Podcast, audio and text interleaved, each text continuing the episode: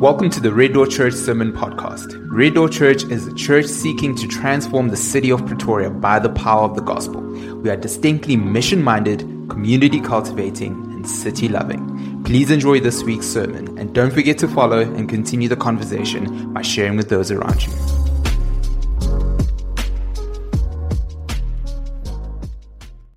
Father God, we thank you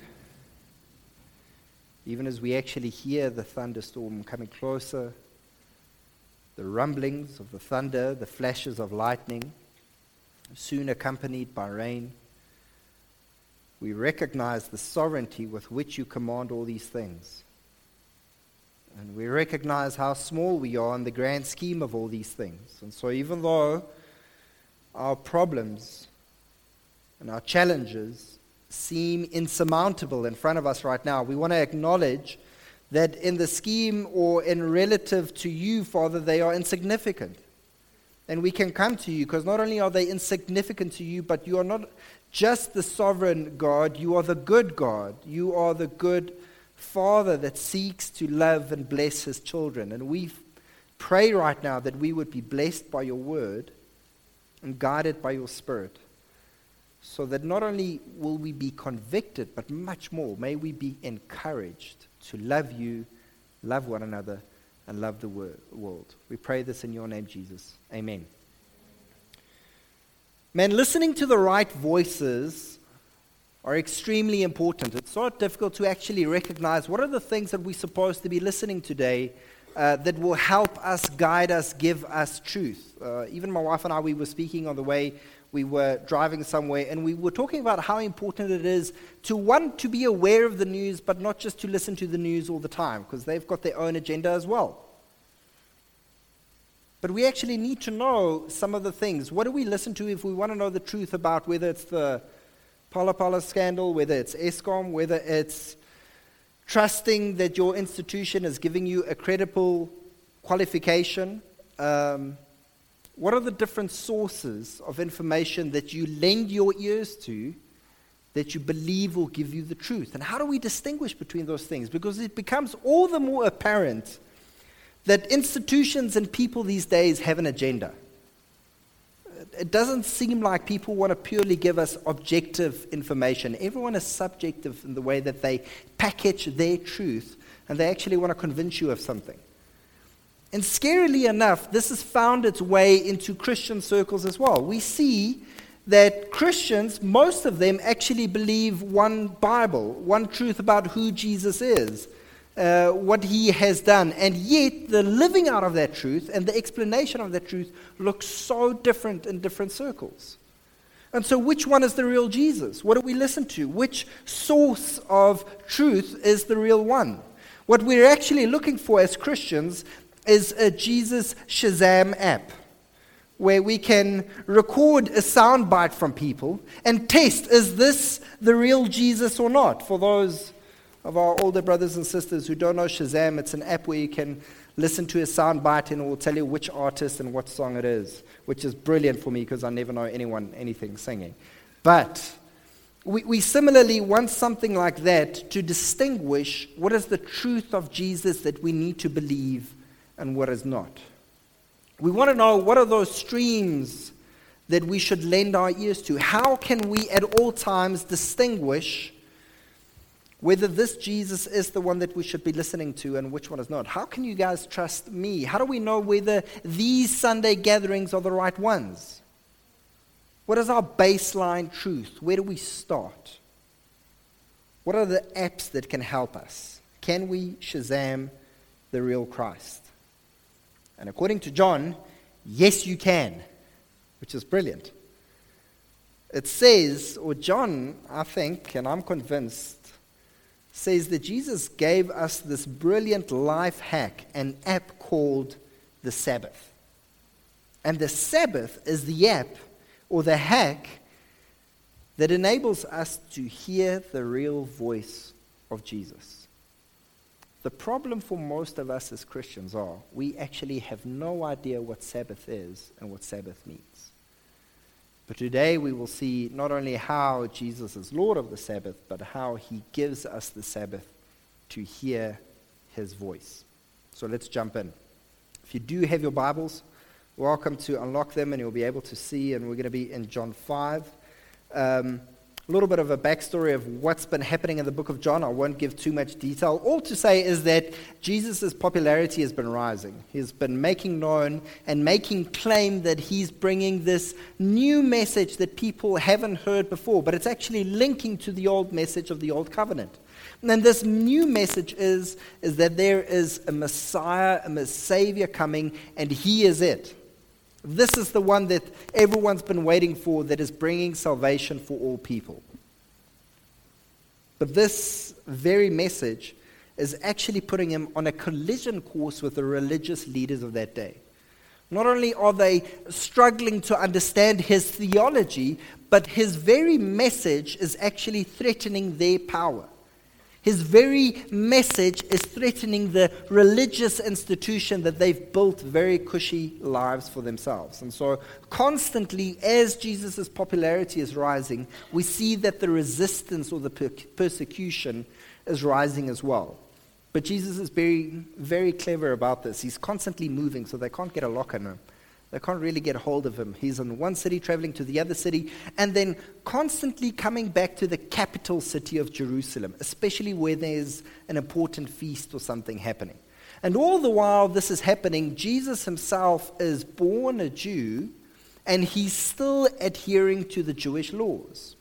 And one of those laws that we'll encounter today is the law of the Sabbath. And we'll talk about that in a moment as well.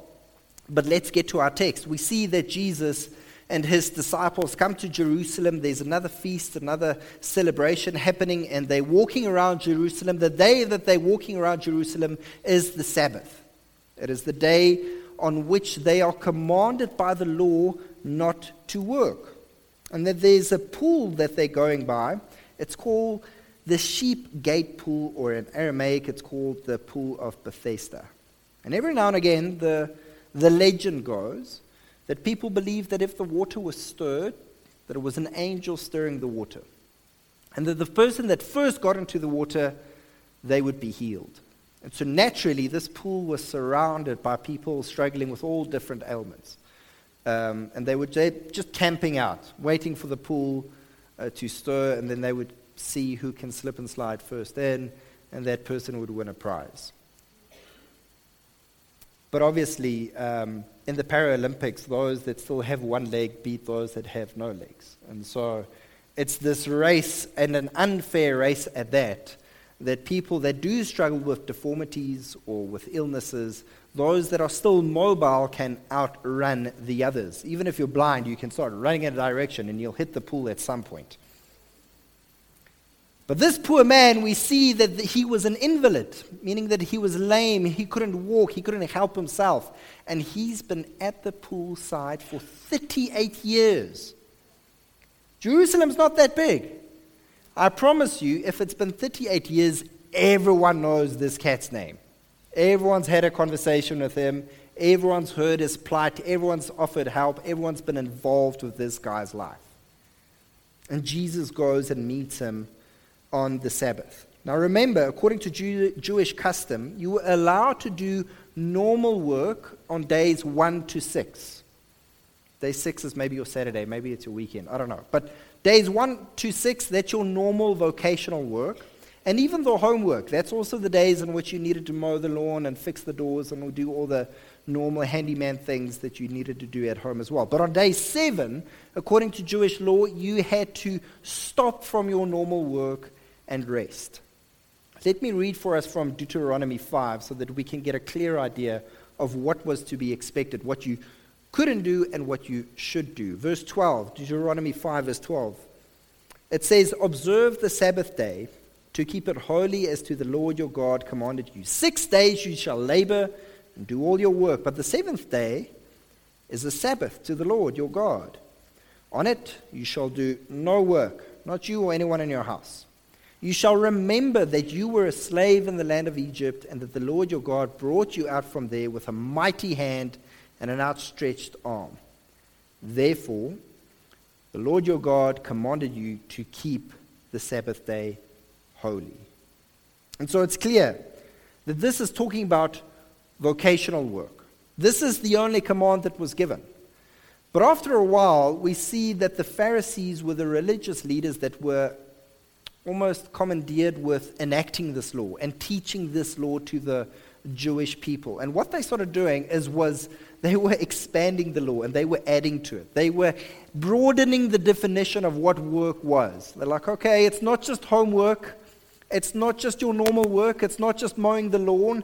It's also you can't walk too far. And they measured out how far you're allowed to walk. They also said, well, you can't carry certain things.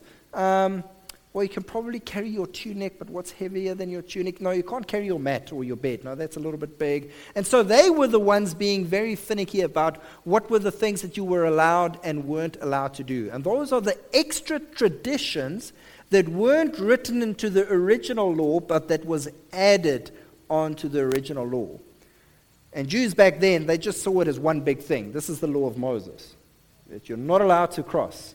The moment someone played the Moses card, you're not allowed to say anything against it. Moses was the big dog. He was the guy that gave them the law. And so you're not allowed to say anything bad about Moses. And then we come to today and the healing at the pool of Bethesda. And I've got to tell you, I've been reading the story over and over and over again, and it's a very peculiar story. It's a weird story. I'm gonna, we, we're going to go through it, but there's a lot of moments in the story where I really honestly wonder what is going on and what John left out, what he's not writing. But it's just weird what's happening. And so we get this guy, Jesus comes to him. It says that Jesus knew that he was an invalid for 38 years, and Jesus asks him a very straightforward question Do you want to be healed?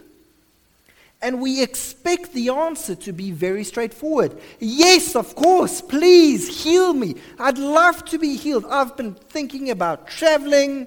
I heard that Mozambique is great this time of year. There's so many things that I want to do. Here's my hopes and dreams. But that's not what the man says. Rather, he gives an excuse of why he hasn't been healed yet.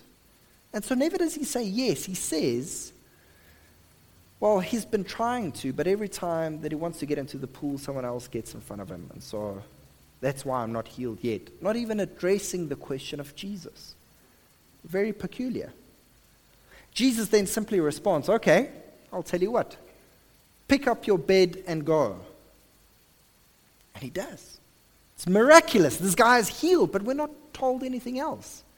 He's not exuberant of joy. He doesn't thank Jesus. In fact, um, for fear that this might put Jesus again in a popularity contest with the religious Jews, and he's just there for the weekend to celebrate with his disciples. Jesus kind of disappears into the crowd, and the, this guy's like, Okay, I'm healed. He picks up his bed like it's every day, although he's been lame for 38 years. He starts walking. The religious leaders saw him and is like, Hey, man, you're not to be, supposed to be walking and carrying your mat on the Sabbath.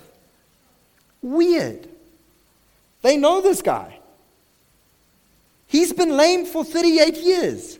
The thing that they're noticing is that he's carrying his bed. I'm like, is there nothing else going on that you're seeing around him? and they're accusing him. The, rather than celebrating with him, they're almost bringing an accusation against him that you're not supposed to be doing this. And then we, it gets peculiar. Uh, I'm not going to say that word again. I'm, the Afrikaans is getting to me. My English bundles is up. It's like load shedding. I don't know how much we've got left. Um, it gets weirder and weirder. This guy responds, Oh, it's not my fault I'm healed. It's, it was this other guy that healed me. They're like, Who? He's like, Oh, he was here a minute ago. He's gone now. Later, we see this guy walking. He's still, still walking around meets Jesus at the temple, Jesus like, you see, you're healed. Okay, go and sin no more so that nothing worse may happen to you. That's weird. What else can happen to this guy? He was lame for 38 years. What kind of torture does Jesus have in mind that can happen to him? What kind of sin was this guy up to when he was lame? And then we see him respond. Weird again. He goes and rats Jesus out. We see the first mini betrayal of Jesus happening. Jesus heals this guy, and the first thing that he does is he runs to the religious leaders. There's the guy, there's your culprit. Don't look at me, blame him for healing me. And we see the first collision course happening between Jesus and the religious leaders. And so they confront him. You're not supposed, hallelujah. He says, Amen. People who listen to the podcast will have no idea what just happened, but the, but the lights came on. Um, we see that they confront Jesus about working on the Sabbath. Like, you're not supposed to be working on the Sabbath. Now, remember, Jesus wasn't breaking any original Sabbath laws. Jesus was actually keeping the Sabbath. However, Jesus answers them and says, My Father is working and he's doing wonderful ministry works, and so I'm working as well. Now, if they were angry in the past, now they're absolutely livid. They're absolutely furious because not only was he working on the Sabbath, but he was saying that God, Yahweh, was his father. The amount of respect that they had for Yahweh was immense. When Jewish people, even to this day, when they speak about God the Father and they use the name that God gave Moses, Yahweh. They say it without any breath in their lungs, almost with the amount of reverence to God. So they never write uh, the vowels in the name, only the consonants. And in capital letters, when they write the name of God, they say Yah, Ha, Va, He. They're not even allowed to say the name of God. And here Jesus comes and equates himself with God.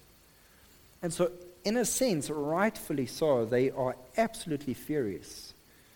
This is such blasphemy that Jesus deserves death. It's such a weird interaction for me. Such a weird miracle that happened. And there's so many questions that come up with me. One, uh, through the miraculous signs and wonders that Jesus was doing, through his teachings of the Old Testament, how did the guys, how weren't they aware of who Jesus was and what he was doing? How was it not clearer to them? I, I often wondered, aren't we just giving the Pharisees a bad rap? How were they supposed to know that this is, in fact, the real Jesus? Weren't they just enforcing the laws? Weren't they just doing their job? And now we judging them 2,000 years ago. Oh, you bad Pharisees. You should have known better. You are the ones that crucified Jesus. You wanted to kill him. And I'm wondering, uh, was there another way?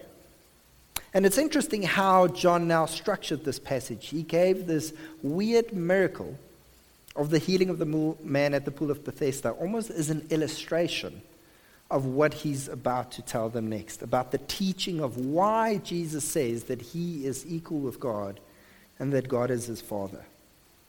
Jesus makes it clear in the explanation. He says that he and the Father are one that God the Father is giving life to the Son, and his Son gives life to whom he wants to. The Father isn't actually the judge up in heaven. He has given the judgment unto His Son. Remember, we've actually made this point a couple of weeks ago that now the line in the sand isn't where, where you are with regards to Judaism, where you are with regards to the law. The line in the sand has been drawn with Jesus. You are either with Jesus or you are against Jesus. And Jesus is saying, This is the judgment. You are actually either choosing just judgment or you are fleeing judgment, depending how you respond to me, the Son. And the Father has willingly given all of this to Jesus. Whoever hears the voice of the Son and responds, they will have eternal life. It's a phenomenal promise, it's an audacious claim from Jesus. And so we return to this. Jesus is saying all of this and their ears must be burning, and they're saying, How can this be? We recognize everything that you're saying. It's a fulfillment of all the prophecies of old. But that must mean that you must be God and you can't be God. But how did the Pharisees miss this? How did the man that was healed, who experienced an interaction with Jesus and a healing with Jesus, how did he miss it? Why did he sell Jesus out that quickly? Wasn't there any signs that Jesus was, in fact, the Christ? Was Jesus being too cryptic about it? What if he just told them plainly, guys, might not have said this before, I am the Christ. Here I am. Ask me anything about your past or future, I'll tell you, and then you can believe. I'm pretty sure some of us think about that so often. It's like if Jesus only said it plainly, I'm sure those guys would have turned around and recognized and worshiped him. But this is the second half of Jesus' teaching that he gives. Jesus is saying that the testimony that he brought them isn't on his own accord. As someone brought a testimony only about himself and it wasn't confirmed by two or three witnesses, then that testimony doesn't count. Jesus, then, in the rest of chapter 5, goes on to list those who have been testifying about him, those who have been very clear and pointing the signs in one is this way. This is Jesus, the road to life. He says very clearly there was one man that was a bright and shining light and star, and you all flocked to him in the desert. It was John the Baptist. And he did not mince his words. John clearly said, One is coming. He is going to baptize you with the fire and the Spirit. That's the catch you've got to look out for. And then when Jesus came on the scene, he says, There is the guy. There is the Lamb of God who takes away the sin of the world. And John the baptizer was very popular. He had glory, but Jesus said, That glory doesn't even compare to the glory that I have. That's witness number one. Jesus says, but it's not just witness number one, it's actually witness number two. The very person whom you think I'm blaspheming against is God the Father. God the Father has been showing you guys wondrous works of ministry that's been happening through my hands. Look at the miracles. Look at the fulfillment of Scripture that's happening right before you guys. This is God the Father testifying that I am His Son. I'm not doing this on my own accord. I'm not doing this by my own works. This is God the Father working in and through me. And that is witness number two.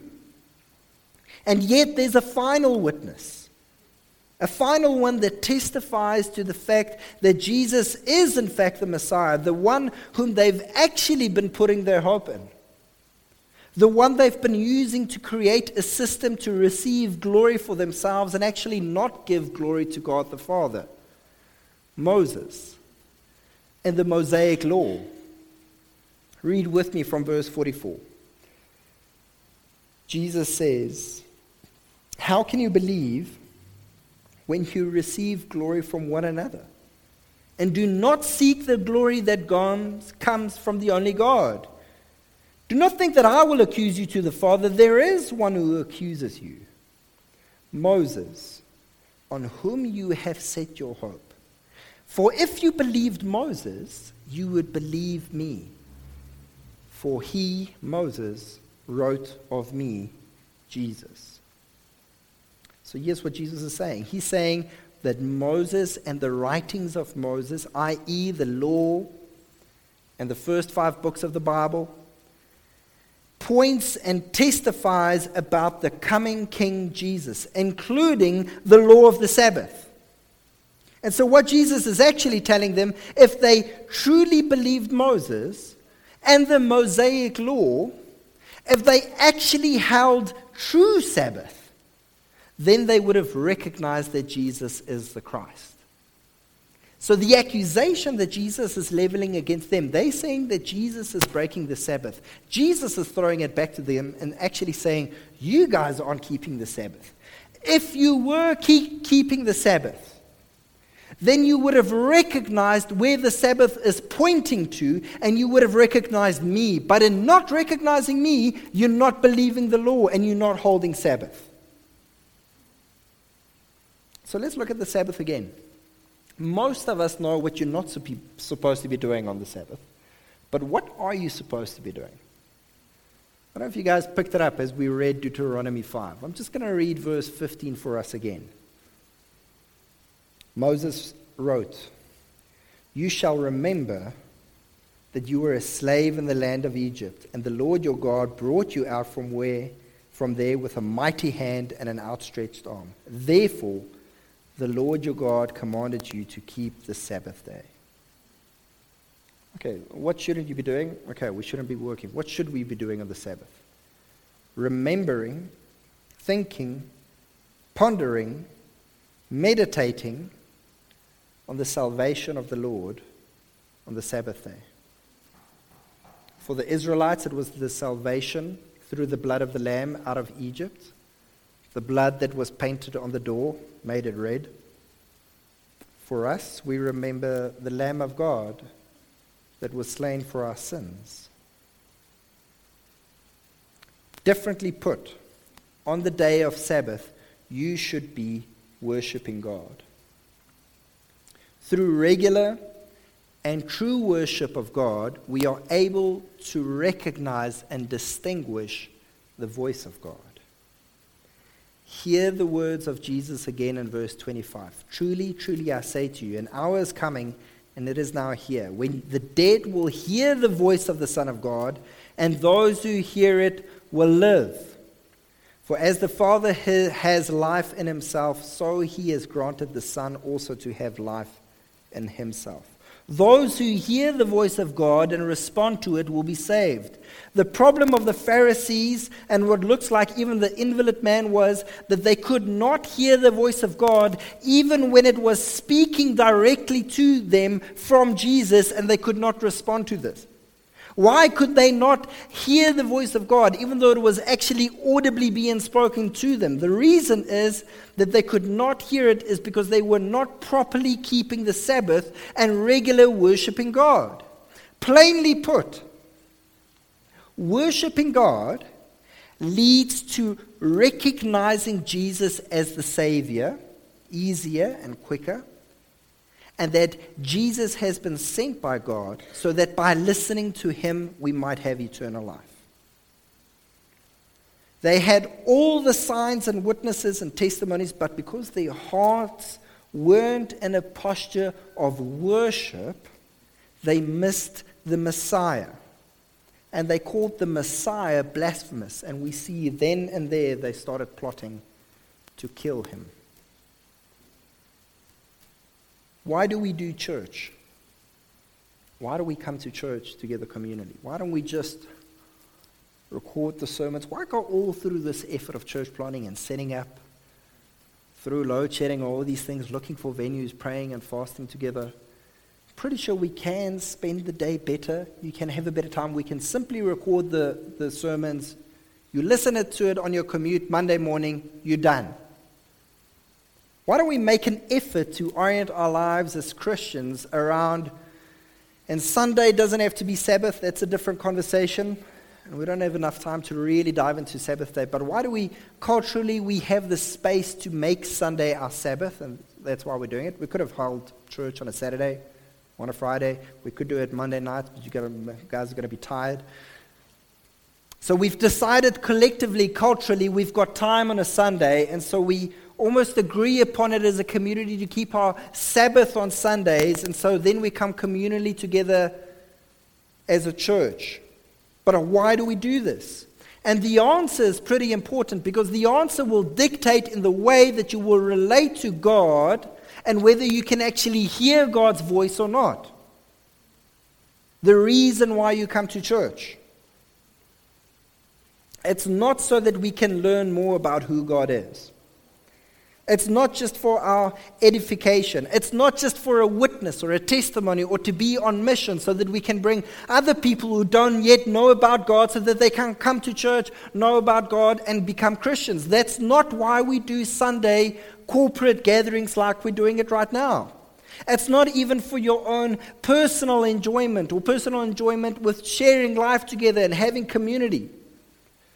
All those things are true, but it's byproducts of the main reason why we come to church, why we keep Sabbath, is because we see that we are commanded to remember and to worship God. Why do we come together? To worship Him. That's it. This is what we're doing. We're worshiping God because we realize that in worshiping Him and remembering His salvation, we're almost tuning in. We're getting the app that's hearing the real voice of God again. Because once we go out here, we're going to hear so many different different voices whether from Christian worlds or from the world out there, about what can save us and what's good for us. So we're coming to a space where we find center again, where the focus is not placed on us, not on my needs and what I need for this week, rather on who God is and what He's done. And it's amazing. We're designed in a way that we can't do this by ourselves. I mean, sure, there's dire circumstances, wartime mentality where that happens. But in times like these, we need one another so that we can worship together. Worship is so much more than simply listening to a podcast, hearing a good message. It's so much more than just listening to songs that you enjoy by yourself.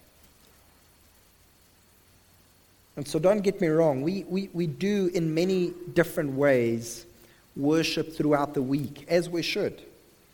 And in private times when we uh, spend time with God, we, we worship, even as we read the Bible, even as we do listen to podcasts, even as we do listen to great songs, we, we worship, and that's great.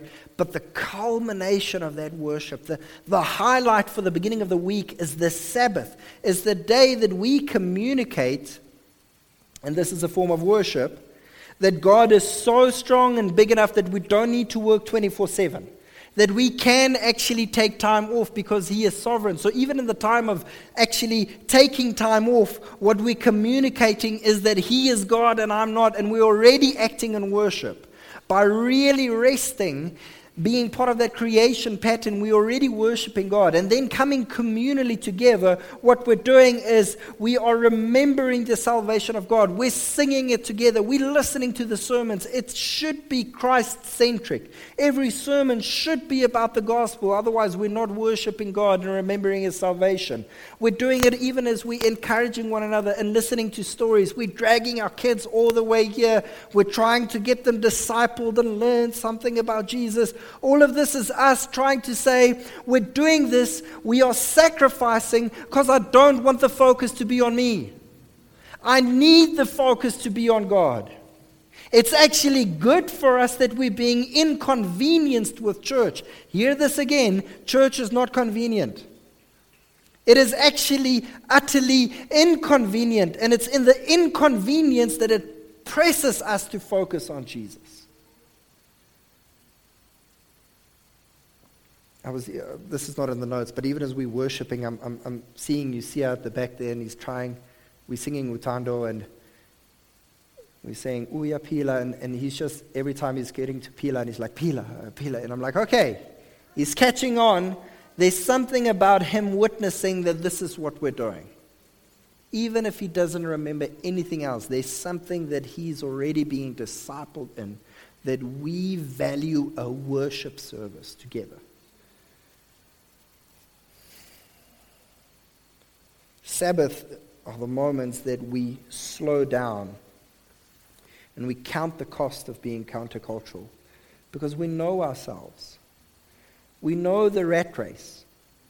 We know that if we stay long enough outside of a space of worship, you will no longer hear his voice and you will no longer see Jesus as Lord, even though it's been so clear to you in the past, even though he was face to face with you if you're not in a posture of worship, it's almost like your, your heart can't translate the words to see him as Savior and your need for him.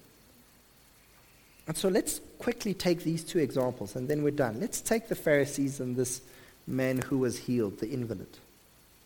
The man who was healed was making excuses, not interested in God, but only what could be done for him probably throughout all the years of not making it into the pool and not being healed, you could probably say that he has become bitter. And a bitter heart is unable to turn the focus and glory from himself unto another.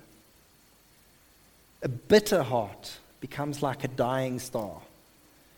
I don't know if you guys know about black holes and dying stars, but what happens at the end of a star's life, the moment that it dies, its gravity increases to such an extent that it implodes on itself, so much so that not even light can escape. And that's what happens with bitterness. It becomes so consuming that we can't see beyond ourselves. And so, part of today's message is beware bitterness. Beware being so consumed by your challenges that you make the mistake that you don't actually know what you need saving from. The Savior of the world was standing in front of him. Jesus said and told him, Sin no more to make sure that nothing worse happens to you. He might have been healed now, but is he being healed from the second death?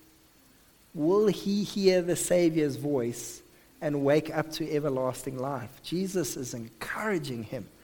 Man, this isn't it what you've, yes, you've been saved from your current circumstances. Now go and find the real life. Even as we come to God, and this is a time of real desperation. I'm not, I'm not saying we should ignore those things, but we shouldn't allow that our bitterness doesn't allow us to turn the focus rightly towards God and who He is. Secondly, the Pharisees. They were so caught up in their religious system that they did not want to share or could not even share their glory with God. Beware of trying to be religious, of just trying to do the right things. Very soon, it will become a system in which we are measuring glory with one another and where we are not willing to share our glory even with God. And so, for all of us, if we're here today, the real healing that we need, the real focus that we need is to be on Jesus, to see him and to worship him, to hear his voice. We do this through regular Sabbath. We don't have time to really talk about the particulars. Maybe that's a discussion for a missional community or a DNA group to really go into the details of what a Sabbath day looks like. How do we as individuals, as couples, carve our time where we are intentional of slowing down the pace of life so that we can simply journey on what it means to be saved by Christ. So that that journey will inevitably, that worship will return and go into glorifying and thanking God. Because you will see His majesty. What then transforms us is not our willingness or not our discipline, but actually the beauty of Jesus. Amen. Father, we pray to you and we see that even in this passage, the, the thing that you invite us to, the thing that you are inviting the religious leaders and the sick and the lame and those with, with dramatic, difficult circumstances to, is actually a place of rest is a place of where we can journey and rest and reflect upon how good you are and the salvation that you want to give us. Oftentimes, and I've got to confess this for myself, that I get so caught up in the busyness of life and in the pleasings and of the doings, of the comings and of the goings, that there is no space to simply stop and dote upon you and worship you. And Father, my heart has become cold my spiritual pulse has slowed to a pace where it feels like I'm a corpse or I'm dead. I feel cold towards you. I feel cold towards the world. I actually feel very cold towards my brothers and sisters. And I, I confess the way that I actually try to address this is by doing more, by being more. And what you're inviting us to do is to simply slow down and come to you and worship you. We pray that, Father, and, and at times where we feel like we want to sit down and cry because we feel so that overwhelmed, we want to simply see you more. May we gaze upon you so that the beholding will help the becoming. We pray that in your name, Jesus. Amen.